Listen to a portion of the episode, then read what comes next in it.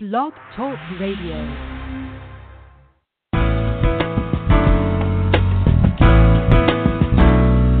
Welcome to Marnie's Friends, the online training show where experts share insights into aspects of life and leadership that take you from surviving to thriving ASAP. Right now, you are about to discover practical, doable success strategies to shorten your learning curve, increase your productivity, and skyrocket your delight in life. Be sure to thank today's guests by sharing this program via your favorite social media outlets and swing by Marnie.com and give me a shout out too. Now let's get going with today's episode of Marnie's Friends. Hi, welcome here. This is Marnie and we're excited to have you with us this afternoon for another edition of Marnie's Friends. Today we'll be talking about building credibility the power of statistics. During this hour, our guest Brenda Yoder is going to help us discover why statistics provide credibility to your area of expertise, how statistics can spur change, engagement, and action, how to use statistics without sounding like a weird statistic nerd, the differences between statistics, data, and research, the key to making everything relevant, five essential factors of credibility in a world of false news, why it's essential to consider the source of the statistics before you use them, the specific questions to ask, factors that could add credibility for your audience, and things to consider when making real life connections from statistics. Our guest today, Brenda Yoder, is a speaker, author, licensed mental health counselor, and educator who tackles hard topics facing today's Christians. She's a wife and mom of four living in Indiana, and you can learn more about her at her website, brendayoder.com. Welcome to you, Brenda. Thank you, Marnie. I'm so glad to be here. And I'm excited to have you here too. And this is kind of, I was uh, telling somebody about this the other day. Uh, this is a kind of a different topic than we usually do, and I'm excited to do it because I feel like I feel like it's an area where we can get kind of um, lost in the weeds sometimes. And a lot of you that are listening are speakers and authors and uh, thought leaders. And sometimes statistics are what we're basing our, you know, we're using them for proof or whatever, Brenda. And then maybe we don't understand quite what we should be looking at with them. So it's maybe a deeper dive program than we usually do, but I'm excited to share it because uh, we're going to talk first here about statistics do provide credibility in our areas of expertise. I I personally love to use statistics when I can find a statistic that supports something I'm trying to share. I feel like it really does add value. Yeah, it does because we have expertise, but the audience or the people we're communicating to don't know that we have that expertise. And um, so uh, statistics really validate um, what we're trying to communicate and our experiences. So we're either coming from, as an expert from personal or professional experiences. And whenever we're communicating, um, you know, the audience is really watching us to to latch on to whether we know what we're talking about. It's kind of that buy-in or that respect that they're going to decide when we're speaking whether we have credibility or not. Um, the other thing that um, I love about statistics is that um, it really sets the difference between what's an opinion or what's an experience and what really makes something relative in our area of expertise. You know, for myself, I'm an educator and a counselor, um, both as a I'm a licensed teacher and licensed counselor, and um, I don't have a PhD. I don't have the time to do the research. But the good thing is, is that where there's good statistics and research, other people who have that um, extra set of knowledge and um, the resources to be able to provide the resources. They're doing the the hard work for what I need for my area of expertise, and so um, they really correlate and work well together. Statistics and our life or our professional experiences. Yeah, I I do love it, and I like it when other people share them too. I mean, it does. Uh, like to me, and I'm not a real nerd or numbers person at all but when I hear statistics, I do feel like I better understand what the person is talking about. Um, so you talk about specific statistics being able to spur change, engagement, and action. Tell us a little bit more about your thoughts there. Sure. So, as a writer and even as a speaker, I always say I don't just want to inspire a crowd. What I want to leave them with something that they can act upon. You know, when we write, we we call it that call to action. Um, so statistics are really the hard data that make connections for people, which um, end up hopefully change their thinking or change something about the topic that they can go back and influence stakeholders if they're not in a place to make change themselves. Or hopefully, it's going to spur them to personally feel empowered to change something about um, the topic, something about the information that they're getting that is going to make a difference in their own sphere of influence. Um, so, in order to really spur that change, we have to make connections between the data and that felt need. We have to, uh, we really want to encourage people to cause them to see the need and then to see what it is that they have personally that can help meet that need. Um, one example that I'll just share um, was one that uh, statistic that uh, made a difference for me recently. Uh, this spring, there was a report by NPR, and they cited a study that showed um, high rates of loneliness among teens, young adults, and baby boomers.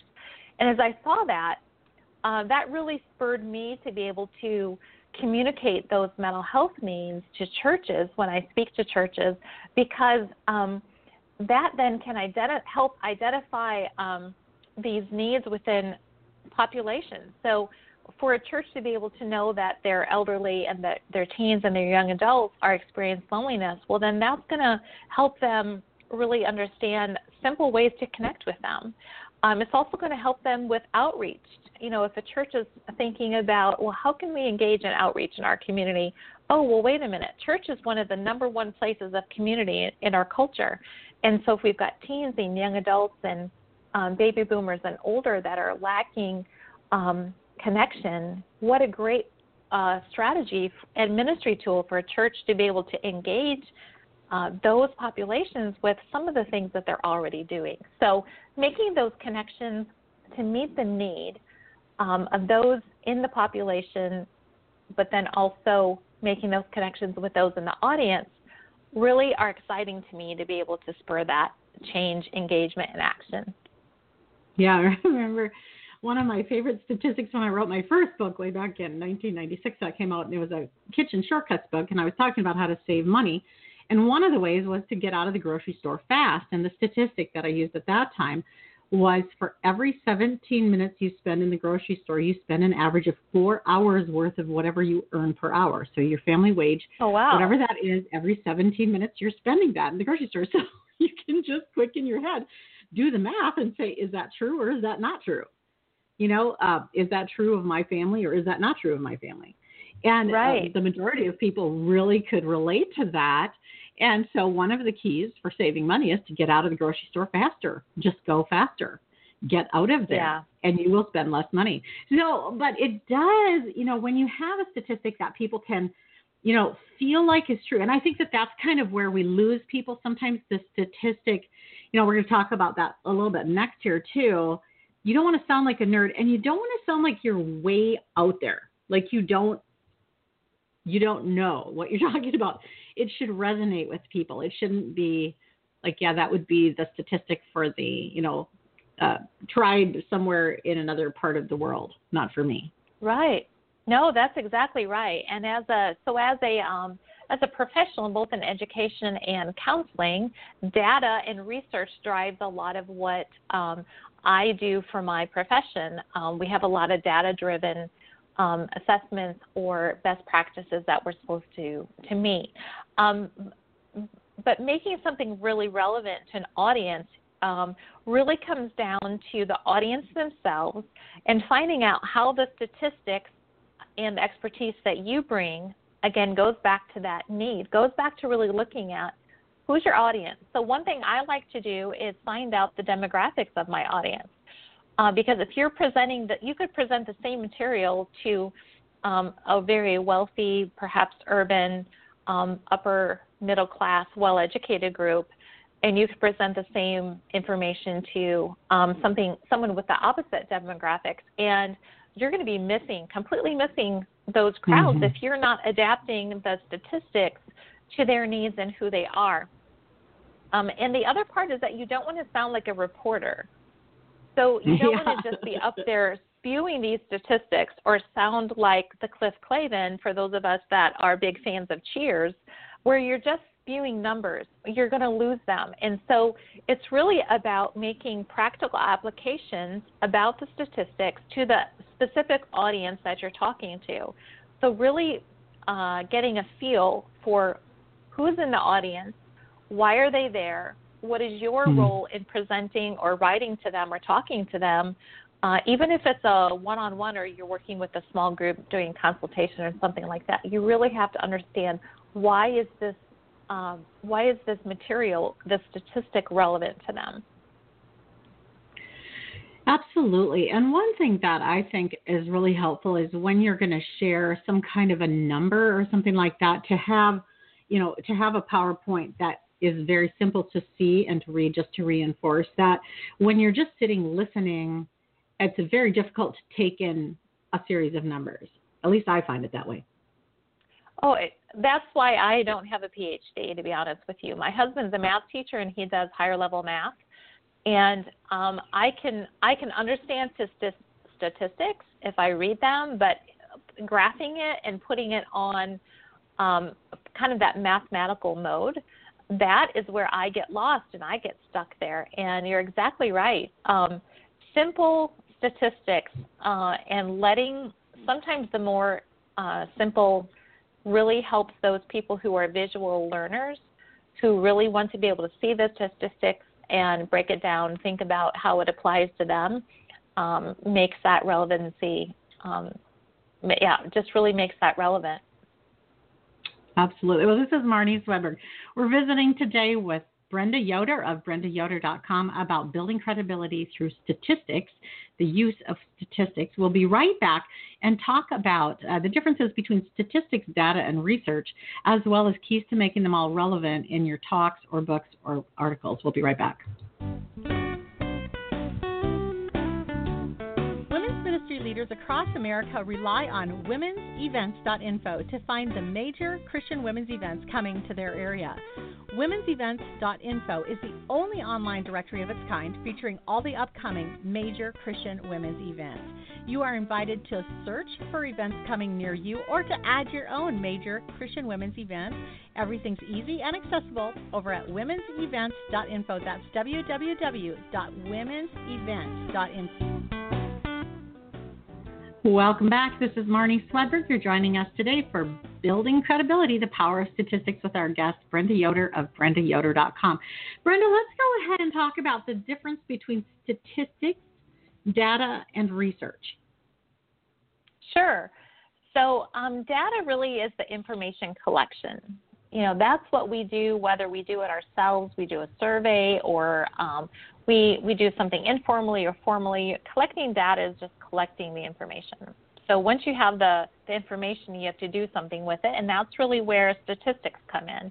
So um, the, uh, statistics is really kind of taking that data and starting to break it down and report it.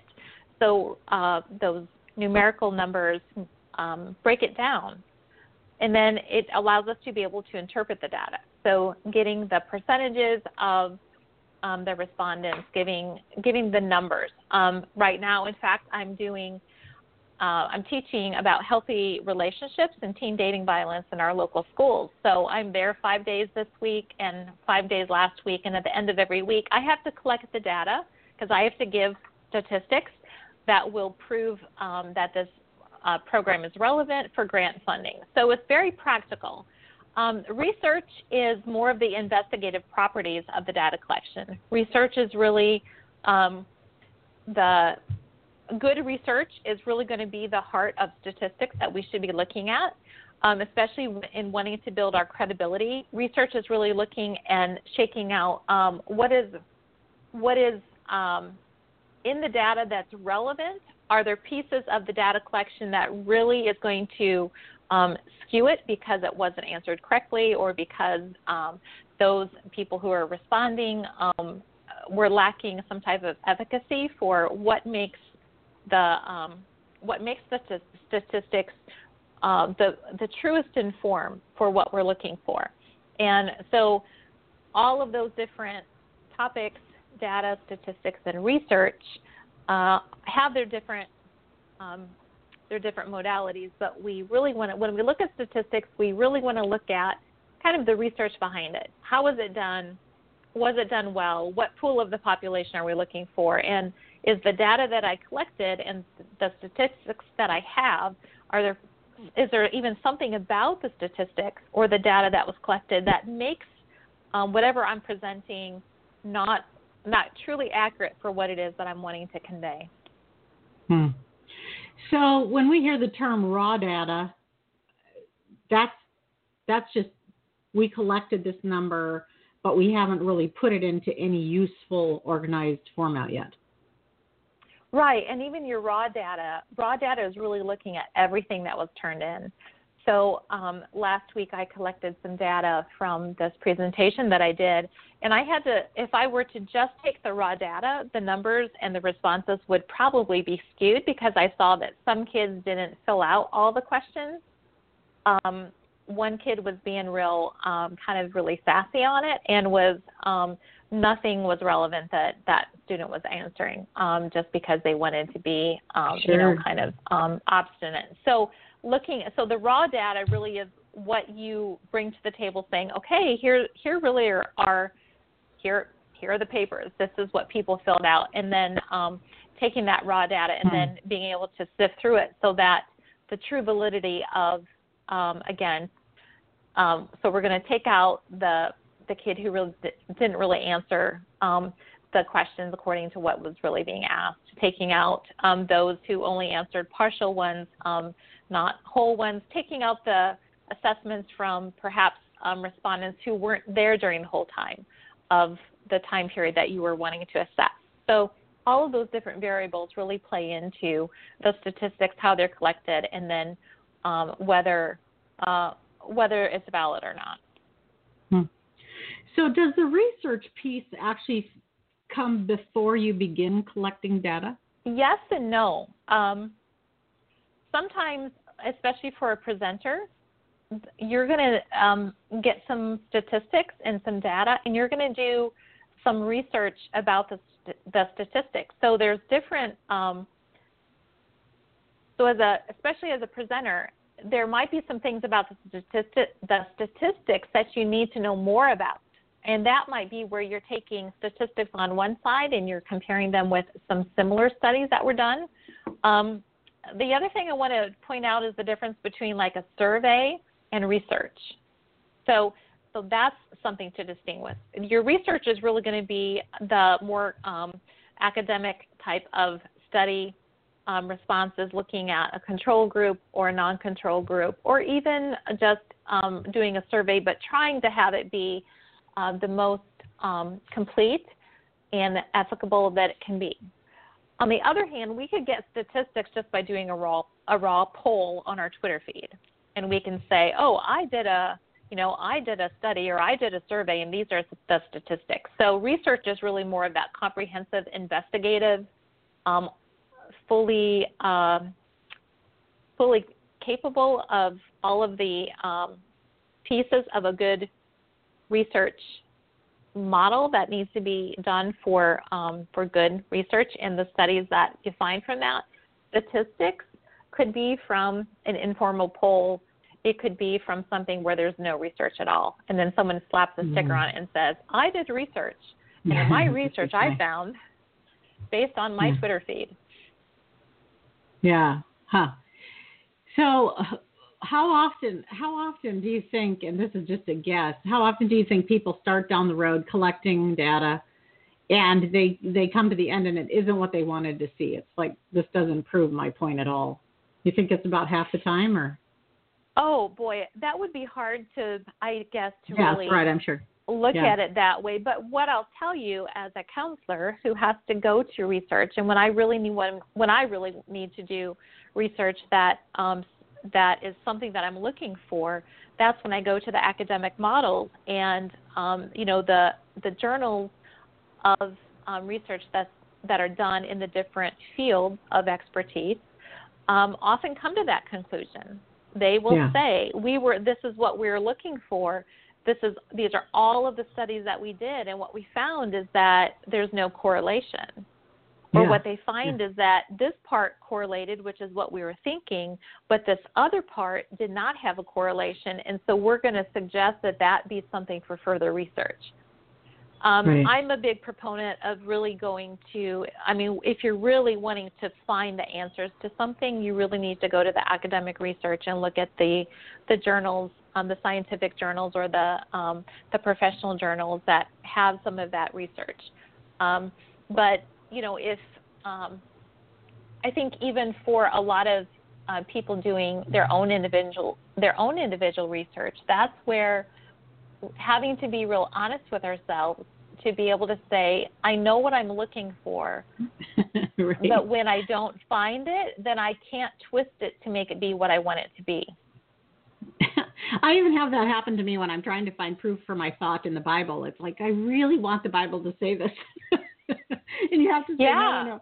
You know, you can take a verse out of context and make it say that, but the reality is, does the whole Bible support that? You know, and people do this all the time and we hate it when other people you know do that but we can do that with statistics and data as well we can only tell half the story or tell a different story just by leaving out some of the some of the uh, some of the data or by skewing the right. the actual research itself yeah and I think we see that oftentimes. I know uh, yeah. this can probably everyone can probably relate to this where, you know, a few years ago everyone said that, you know, oatmeal was supposed to be the best thing to um, you know, take care of your heart health or whatever. And then hmm. a couple of years later people are saying, you know, gluten, gluten's bad, everything related to wheat or um you know every everything that grows from the ground that is not natural is supposed to not be healthy for you or you know um, we all can correlate with with what that um, example is trying to, to share of uh, we can always almost find both sides to something if we look hard right. enough. That's and that I really think. brings us to yeah, I think that brings us to, to that question that we'll talk about a little bit later of who's doing the funding and and what is their report wanting to to really show. Right. right. right. No, I, I think it's really easy to manipulate um, manipulate data to make it say what you want it to say. And I think it's I mean that's why we're doing this show today, you know, just to bring it to the surface. Okay, let's be honest with our with what we're saying as statistics and the and the data that we're using and sharing. And so once you feel like you have good data, good good research findings, then how do you make them relevant? Yeah, so I think making it relevant really is about um, personal connection and practical application. And again, it, it goes back again to who your audience is that you're wanting to influence with your statistics, or if you're preparing um, a talk that you're going to present, or you're writing a book or an article, and the research is going to um, to meet a need for someone in that audience. It has to be, it has to have some type of personal connection whether it's mm-hmm. us making the, per- the personal connection with the data or um, making the personal connection for the data um, to the audience member, and then having practical applications. Um, I personally, so I go to a lot of trainings for my profession that I have to um, go to in order to keep up with my license. And, you know, a difference with someone presenting research, um, just for example, I went to um, a a training on neuroscience in the brain, and I understood it, but it was still at that very academic level that didn't really help me as a practitioner to know how to help um, people with uh, with trauma, with PTSD, with what's going on with the brain chemistry, with what's going on in the brain.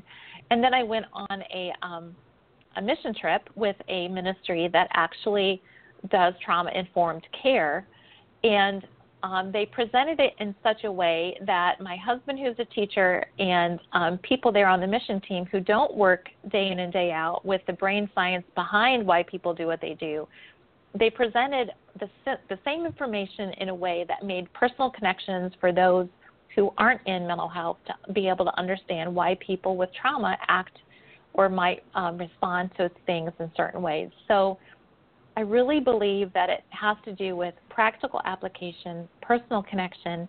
And there's one thing that I want to talk about that I think is very, very important about making data relevant. And that's in thinking in terms of we versus us and them. And I want to explain that for a second. A lot of times when we present data, we, we tend to be presenting material to whatever the population is that we're presenting it to um, with this idea of I'm reporting numbers. And the numbers are kind of, um, the numbers are them. It's these people I'm talking about. When in reality, whatever research we're doing, the people in those numbers are real people.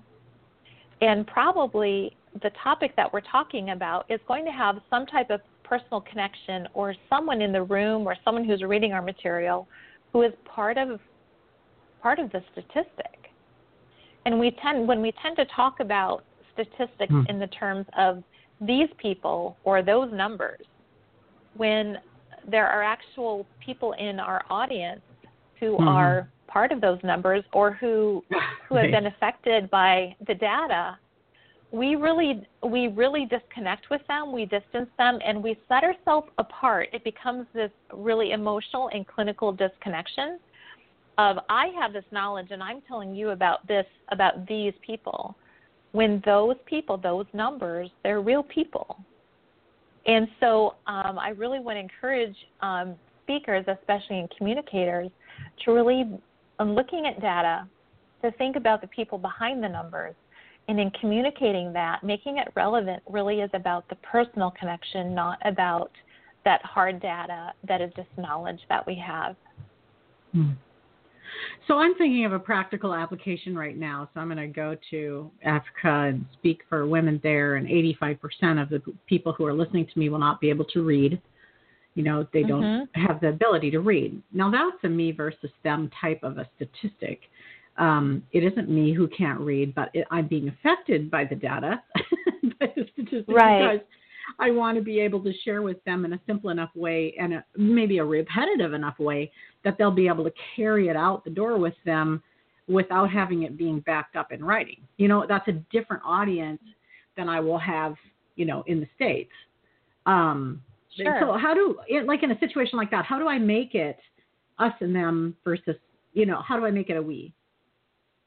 Right. So part of that is making our own personal connections. So what about a, what about a woman in Africa who can't read has has this has similar connections with you? Perhaps you're going to connect with them um, that you're both mothers. Perhaps you're going to connect with them that even even though you can read and they can't, you still struggle with the same things of having to um, prepare meals every day for your family, or um, or you you have the same emotions. Perhaps the topic mm-hmm. that you're talking about um, is something that you both can have um, empathy about, or that you both can really. You may be the person who's trying to understand something that you can't fully understand from their perspective because you haven't lived it um, so you're giving them the resources to be able to perhaps carry it out.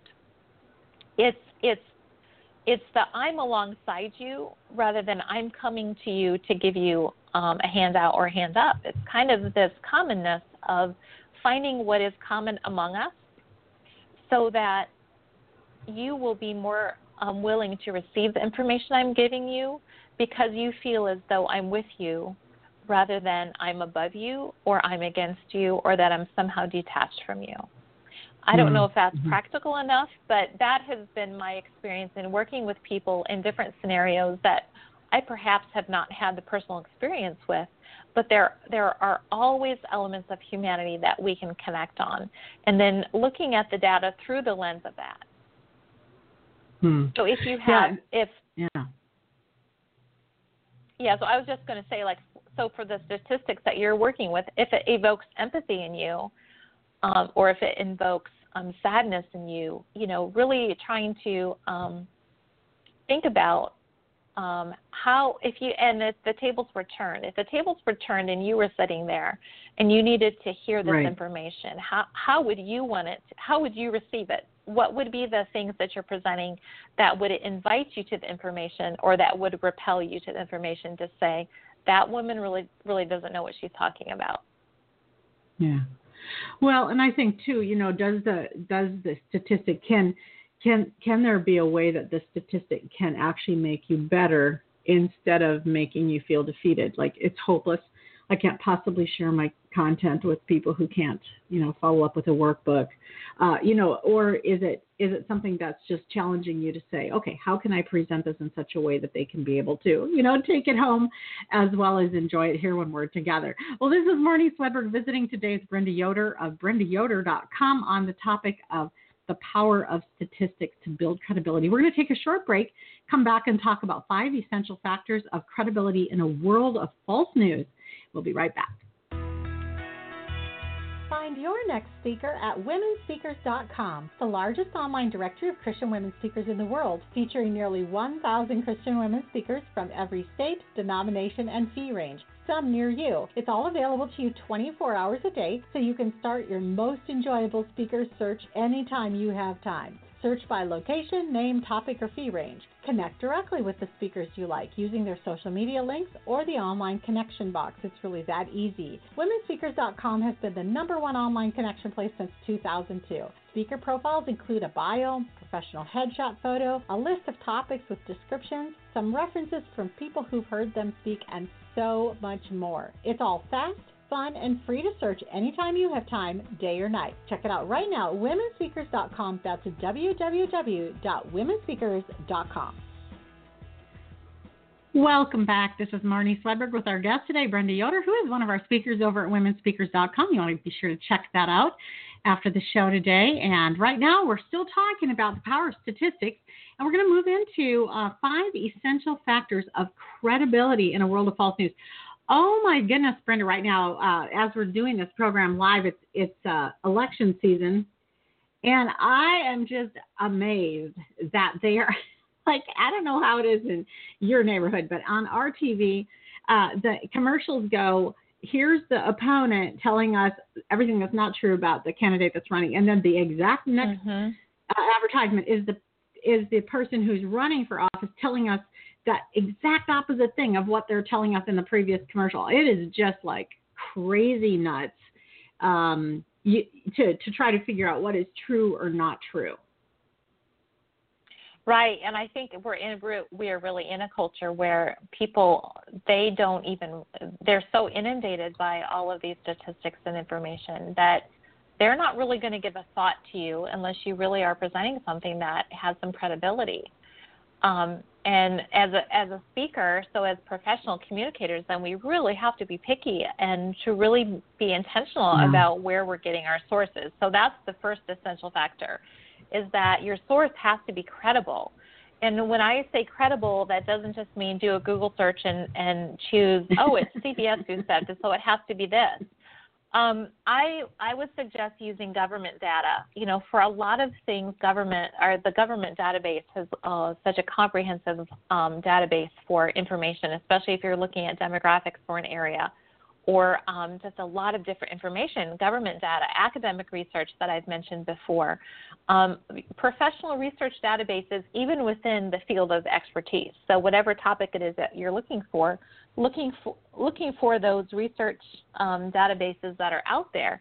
And then there are the reputable um, polling or survey companies like Barna or Gallup, mm-hmm. um, Nielsen. You know, a, a lot of these um, pieces where you know that these are professionals who do professional research.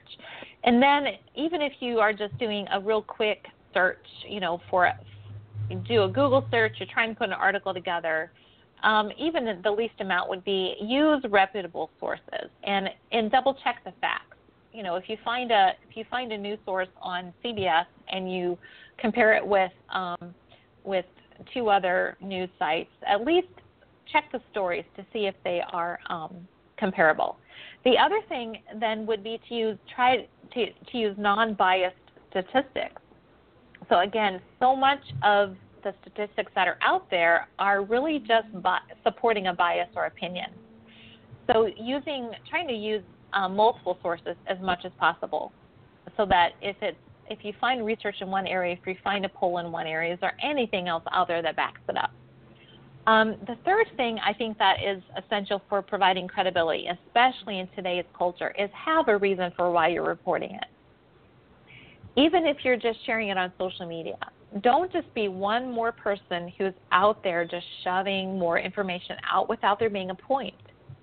Um, and so if you're using statistics to provide a point, really ask yourself, why am I the person to communicate this? What's my passion about this that's making me um, want to use a statistic? What is it spurring in me that's causing me to want to have a voice that's out there? And then really try to hone in your reasons for why it is you're, you're speaking or writing about um, the topic. Uh, the fourth thing that I suggest is that if you don't have personal experience with the topic um, of the research that you're reporting, ask people who are experts in that topic or who have life experiences so that you can have a name and a face with the statistics. Um, you have something that you're bringing to the table that makes you an expert in, in a particular area about the statistic that you're using. But if you don't have a personal connection with it, then even just call up a friend or um, have a short poll on, on your Facebook page or something like that where you can get some feedback from people who have those experiences. So again, you can you can really make some of those personal connections. And then finally, number five is that if you really want credibility in this world of false news, well, you have to be the expert. So, um, so if you are an expert on the topic and your statistic is backing it up, then that's great. Then you go with it and you talk in your area of expertise and education and, and knowledge and, and use it well. But if you are not necessarily an expert on the topic, but you're really wanting to become one, then then dive into it. Look um, look into training. Are there trainings in your area that you could go to on your topic? Are there specific certifications that might be helpful for you if you really are passionate about a topic that has been spurred on by some statistic that you've seen? Um, really gain ex- or gain um, expertise from from those areas that you don't have to just go out and get another degree in, but really look at what are some of those formal settings. And the last thing I would suggest within that realm of being an expert is that gain experience perhaps by volunteering or engaging with individuals who are represented by that statistic. So let's say you're passionate about um, um, you know sex trafficking or something like that, but you don't have a you don't have a counseling degree, you don't have any reason of why you would work face to face with um, someone in sex trafficking, look at the statistics and then maybe perhaps volunteer. So maybe volunteer at um, at some type of resource in your area that would at least allow you to be in the field and really starting to work alongside people who are either care providers or um, or those who have those life experiences yourself. Um, try to gain mm. as much personal connection as you can. it reminds me. So we have owned a retail store and a restaurant, and then an online directory. And so, um, it, and plus I've written 13 books, and you know, like that. So whenever somebody tells me about a business idea that you can go into and you can just make money hand over fist. I mean, this person over here, they're making so much money, Brenda. You should try that because that's where the money is. And I always ask the same question Have you ever tried it? Because it's one thing to look at something from the outside and make a judgment about it. Mm-hmm. It's another thing to actually be in it and doing it and know what you're talking about. And that's kind of what we're talking about here the difference between just spewing a statistic without really knowing what you're talking about and actually having the hands on uh, application. You've been there, you've done it, you've seen it. You know, you know exactly true. It changes no, everything. exactly. It does, and that real a, a person who a person can can scout someone who's you know kind of faking it.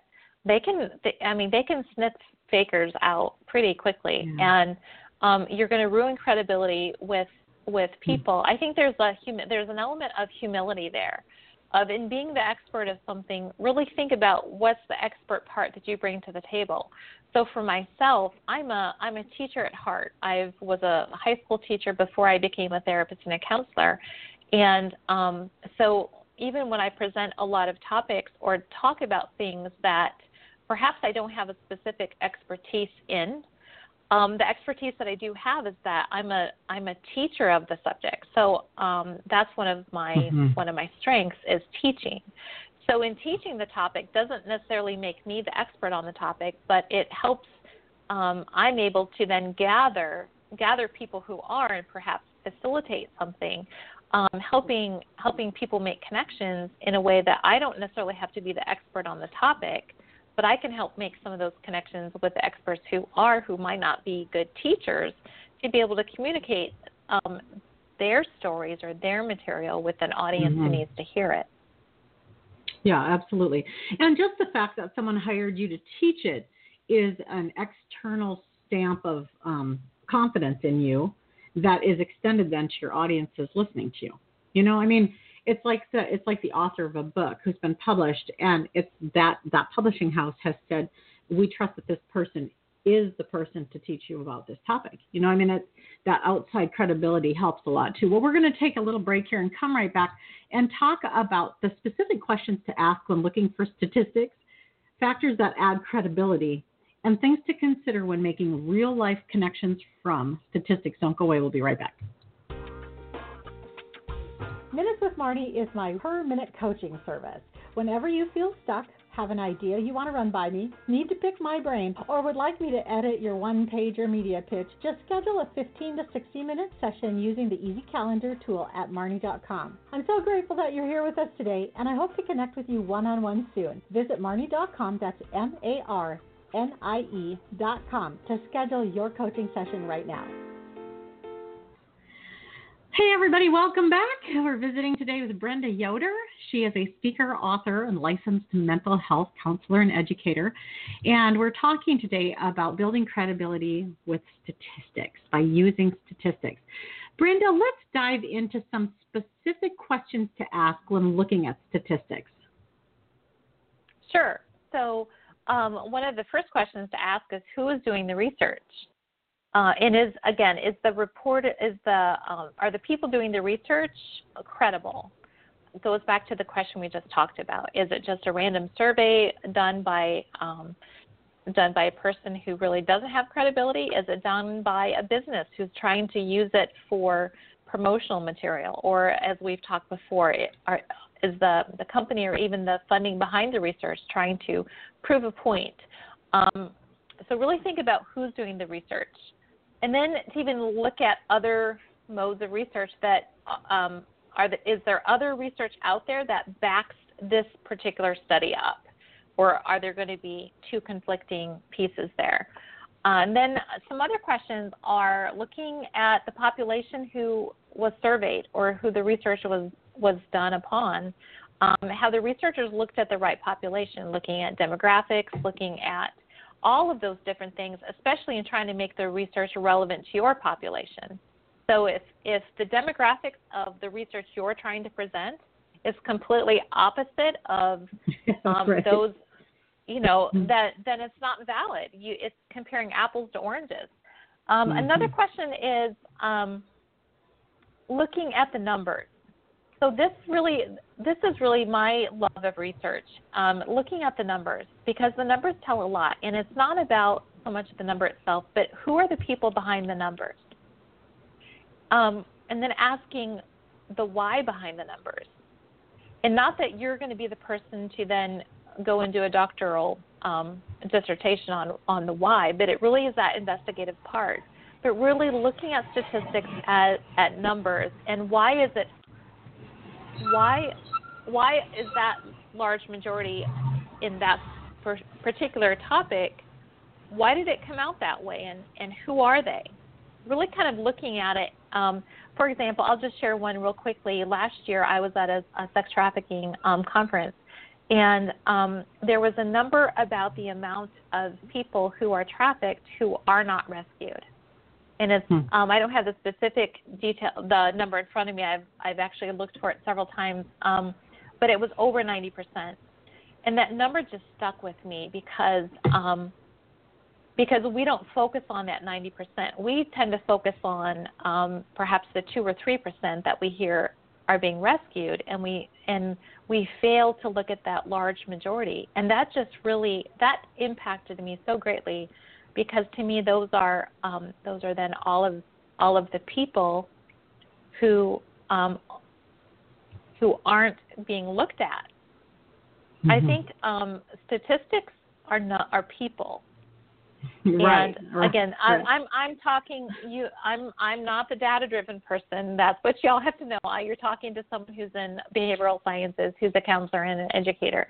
So I work with people. So that's why I'm making that suggestion of just looking at the numbers and then looking at the why, and then even asking how does this how does this impact me? Mhm. And Right. um, but then just practical pieces too. Is there validity in the research? Um, and really asking who's doing the research, what are their motivations, and if it's driven by a lot of money um, because someone's trying to prove a political point or something like you just mentioned, then you know that that research is probably something to be thrown out. Hmm. Yeah, and I always, you know, I always think about, you know, okay, 90% of trafficked, um, of sex trafficked people are not rescued. It's like, well, how do they come up with a number like that? That seems like the invisible number, the number that you could never have. But then my mind went to work on, well, if, if for every person that they rescue, they say, how many people were there? Approximately how many people were with you? You know, I mean, you could come up with a number like that and have a, you know, a pretty a pretty good guesstimate of what it is. Yeah, it's just just just stepping back and saying, wow, how did they come up with that? Uh, you know, what does it have to do with me? Yeah, I love that. Sure. Yeah, and Hmm. and looking at the looking at the person who who that came from or where that research came from. Again, like like Right. for that particular that particular um, training that I went to, these were the experts in sex trafficking um, in the United States. You know, Mm-hmm. so this data was was data that um, I truly was sitting under, and there was there's so much data, and that was just one that stuck out Mhm. to me. And um, knowing that uh, that they are the experts, and then uh, so for me to be able then to personalize that and come back and and um, have that action to change. In fact, that was their call to, to us was, what are you going to do with what you've learned at this training? And I went back to Right. say the, the you know the best thing I can do is start educating and to really um, having people look at rather than looking at um, that three percent that's rescued. We need to look at the ninety some percent that isn't um, because where are they? And Mhm. um, Yeah. and how do we prevent? You know, how do we reach out? How do we prevent? How do we be aware? Yeah. Yeah. Yeah, it's so fascinating. That whole that whole aspect of the world that we're so sheltered from here in the States. I know uh, working with again the same group in Kenya that I was mentioning earlier, um, you know, the government required a, large brick wall put around the orphanages. Why? Because ISIS Mhm. was coming in and kidnapping the orphans to put them into ISIS. so it's like, Mhm. oh my goodness, you know, we don't even think of stuff like that here. You know, we just don't have we don't have the same the same things happening every day that are happening around the world. So it, it does help us to look at these things and to have a new perspective on it. So um, what are some factors that add credibility when we're sharing statistics with our audience? Yeah. So no matter no matter what your area of expertise is, um, you need to share your credentials. You know, so um, if you have professional credentials, you share those. That includes things you've written, um, you know, your education, but then also life experiences. So um, a lot of people minimize their life experiences, or they try to make themselves um, or they they try to make themselves um, kind of removed from a lot of their life experiences or don't value their life experiences when really a lot of our life experiences even though we don't have the um, the education that makes us experts in that um, it's it is credible to say I am a survivor of or for you Marnie Mhm. I'm an owner of you know three or 4 Mhm. businesses so Mhm. your credentials really are important um, another thing is is really um, tapping into the knowledge that the audience has. So I think it's real important in presenting um, statistics and research and material is that we don't come in with I'm the expert and you all have things that I that I'm going to give you. It's really understanding that our audience they have their own they have their own set of knowledge and experiences and expertise. So kind of tapping into their understanding and knowledge. We don't want to insult them. We really want to um, be able to kind of have a um, uh, an acknowledgement of their own understanding, and then in a when we're in a situation where we can be presenting things, then is to be able to have that rapport with them, ask a few questions, get some feedback from them, help them buy into the fact that um, you are bringing your expertise, but you're also acknowledging and um, tapping into what they already know. Um, another thing that adds uh, credibility is just common sense. I wish I could have written that um, answer for everything we've talked about. I think a lot of the, the difference between that data that just really sounds um, too academic Crazy. and yeah, and not applicable is that you're a person's just not using common sense and how it relates to people and how we're interpreting it. And then the final thing that adds credibility is really just um, not misre- is not misrepresenting their, yourself. So we need to represent ourselves with with the knowledge we have, with the knowledge we don't have. And one of the the greatest um, things that I've learned, I think, especially as an educator, is that um, being told, you know, if you don't know the answer to everything, don't act like you do. You can just simply say, you know, I don't know the answer to that, but I'll be glad to find it out for you. Or to be able to say, you know, I don't have the answer to that question, but here are the resources that I can point you to because they're the experts and they do. So really, um, being being reputable about who you really are and what you're bringing to the table. That last point, I, I just think the person who is the most confident in their area of expertise is the person who is most readily willing to say, you know, that's a good question. I've never had that before, or I don't have a clue, but I can find out. I can, you know, and and you're you're just honest because you actually are comfortable in your area of expertise. You've done a tremendous amount of study and research and life in that area of expertise. So the fact that you don't know it just indicates that the person came up with a really good question. It doesn't indicate that you're not knowledgeable. It's just it's just wow, cool. I hadn't really thought about it from that aspect. I'm going to look into it because if it is your area of interest, you also are interested in finding out the answer. Oh, definitely. And if you have the opportunity where you can go back to that event or that person, or if it's if it's a training that's long term or something like that, um, then you have the ability to be able to follow up with that, and that actually can spur more expertise in your area, or for you to be exactly. able to grow in that in that realm because you're actually spurred something that you hadn't thought about that's one of the reasons I love tapping into the audience and really right. tapping into uh-huh. what other other people know is because we really only see what we see and we don't see every perspective about a particular topic. Absolutely. I think another way to add credibility to is to is to cite your sources. So I remember oh, um, the first time the first time I, I had somebody read through a manuscript on my very first book and I was using statistics and I was gonna add the sources later but the very first feedback I got was, where did you get these numbers? You know, it's mm-hmm. like if you aren't citing your source, even in a talk from a platform, if you're not citing your source, and you don't have to go into all of the long citation, but just say, you know, this is from, you know, the USDA's, you know, annual report, whatever, wherever you got it from. If you don't do that, then people really believe you're just pulling numbers out of the air, and they don't have any choice but to believe that because you haven't given them anything mm-hmm. different from that. Yeah. No, exactly. In fact, that's why the, the, the number, the statistic that I was just sharing before about um, the the statistic that struck me struck me about that large percentage of people who are trafficked, both in the United States and out, uh, the is over 90% is because I have searched like I I've searched my own notes. I even went back to mm-hmm. the conference conference presenter and said, "Can you tell me where that number is?" Because I was so that number such right. it impacted me so much, and you know they haven't been able to get back to the the person because it's a um, very well renowned professional, and so even in citing that certain statistic, that's where I'm going to say I can't say it's a certain percentage. All I know, all what I do remember is that it's over 90 percent. Um. So even in that, I want to be careful about not just pulling a number out of the air. But um, you're exactly right. It, and but isn't this what distinguishes? It distinguishes the listener from the expert. So the expert stood up there, gave you credible information that you believed enough to share it with me, even though you're not the expert and you don't have the citation on that particular right. thing. And that's what's Right. happening with our talks and our books too. People are pulling pieces out and sharing it with other people, not because they're the expert, but because something that we've written or we've said has resonated with them. That's why it's so important that we get it right in the first place. because this is Yeah, really what happens to the you- information we share. Yep.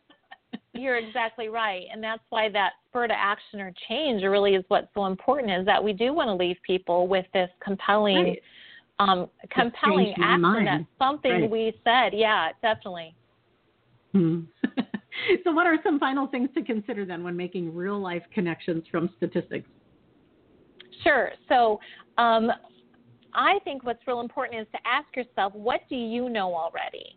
So what do you know already that connects with the with the statistic or the topic that you're looking at? And then the second question is to ask yourself, how does the research support what you already know? Again, it goes back to those personal connections that really relate to people. And then the third thing is, uh, what does the research mean for your topic? Uh, really asking yourself, um, how does this research really apply to what it is that I'm interested in or what it is that I'm trying to convey? And then um, make educated connection, not educated guesses. So this is where we don't want to make correlations that are not accurate correlations. That's the job of the researcher. What we can do is make um, connections by saying, um, yeah, I again, I guess I go back to the sex trafficking number. To me, making this connection is that I know that a majority of um, uh, in the United States, the majority of people who are trafficked come out of foster care. So for me, the Mhm. real life connection is that as a church community, we can really um, invest in sex trafficking here in the United States by being com- by becoming more involved in foster care, whether that's supporting Mhm. a foster parent or being willing to um, be a be a foster care provider ourselves. Um, the other last questions would be ask again ask people in your own spheres of influence um, about the statistics so that we see things from a different perspective so that we're just not stuck in what we want to see kind of throw it out there so hey i just learned i heard the statistic what do you think about this and really start getting people um, kind of getting some feedback from other people about connections that they that they make and then um, and the the last one is something I've mentioned before. When you're presenting and you're you're able to do this, have discussions with your audience and let them make connections rather than us telling them. You know, so throw a question to them and let them talk about it at their table or talk about it in small groups amongst themselves so that they can make connections rather than us being the one who is giving them all of those connections. People respond to things when they connect with it personally. That's coming from the number one educational um, tool is that kids learn and humans learn when we make personal connections. And then Mhm. finally, Marnie, I just think that in presenting um, statistics and trying to do it with the best efficacy that we can is just to ask God for wisdom. You know, He sees everything behind the data. And I'm always surprised when I ask God for Him to show me my perspective. He always Mhm. does at some random time where Mhm. I'm able to, I have a question or a thought about something that I would have never seen, perhaps if I wasn't really asking Him to show me. hmm Yeah, yeah, and it's all it's always where we should start and and and spend our time and end is at the feet of Jesus to understand. You know, I, I like to just asking this question. You know, uh, talk to me about this from your perspective. You know, God, how are you seeing Yeah. this? Well, this hour has just flown by, Brenda, and I want you guys to be sure to follow up with her. Uh, Brenda's uh, website is Brenda Yoder. Y O D E R dot com. Brenda, when people go over there, what are they going to find?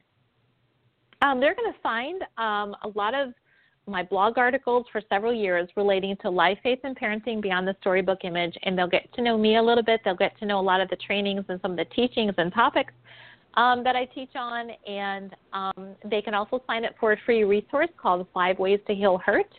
Um, that they can enter an email and get that free resource. That'll go right to them. Fantastic. Well, thank you so much for being here. I've loved hosting you today. Thank you. Well, I'm so excited to be here, and this has been a, a fun and hopefully very relevant topic for people who are listening. Thank you, Brenda. And thank you all for being here. Can't have a radio show without listeners, and it's so fun to share Wednesday afternoons live with you at Blog Talk Radio and to all of you who listen around the net. Thank you for that. And for those of you who host us, much gratitude to you as well. Looking forward to seeing you again next time on Marnie's Friends. Until then, have a wonderful day. Bye bye.